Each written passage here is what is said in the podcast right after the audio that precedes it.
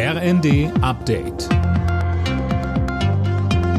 Stündlich neu. Auf den Punkt informiert. Ich bin Silas Quiring. Guten Tag.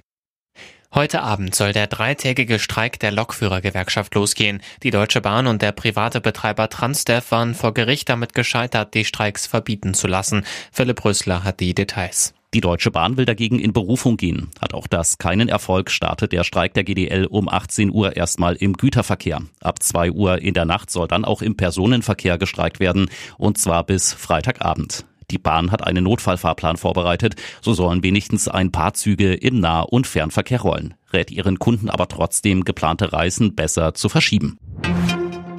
Galeria Karstadt Kaufhof ist wieder insolvent, zum dritten Mal innerhalb von drei Jahren. Beim Amtsgericht Essen wurde ein Insolvenzantrag eingereicht. Hintergrund sind die Finanzprobleme beim österreichischen Mutterkonzern Signa.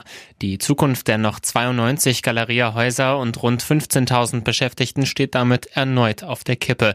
Im Insolvenzverfahren soll jetzt nach jemandem gesucht werden, der das Unternehmen übernimmt. Interessenten soll es schon geben.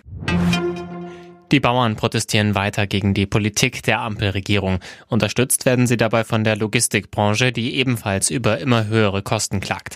Große Auswirkungen auf die Versorgungssicherheit befürchtet der Handel aber nicht, so der Sprecher des Handelsverbands Deutschland, Stefan Hertel. Blockaden können natürlich zu einem höheren Aufwand für die Logistik des Einzelhandels führen.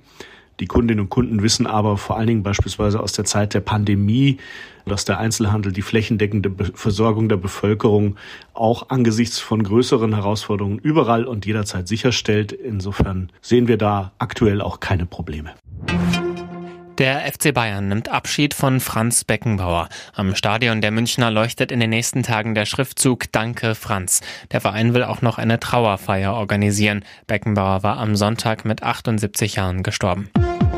Alle Nachrichten auf rnd.de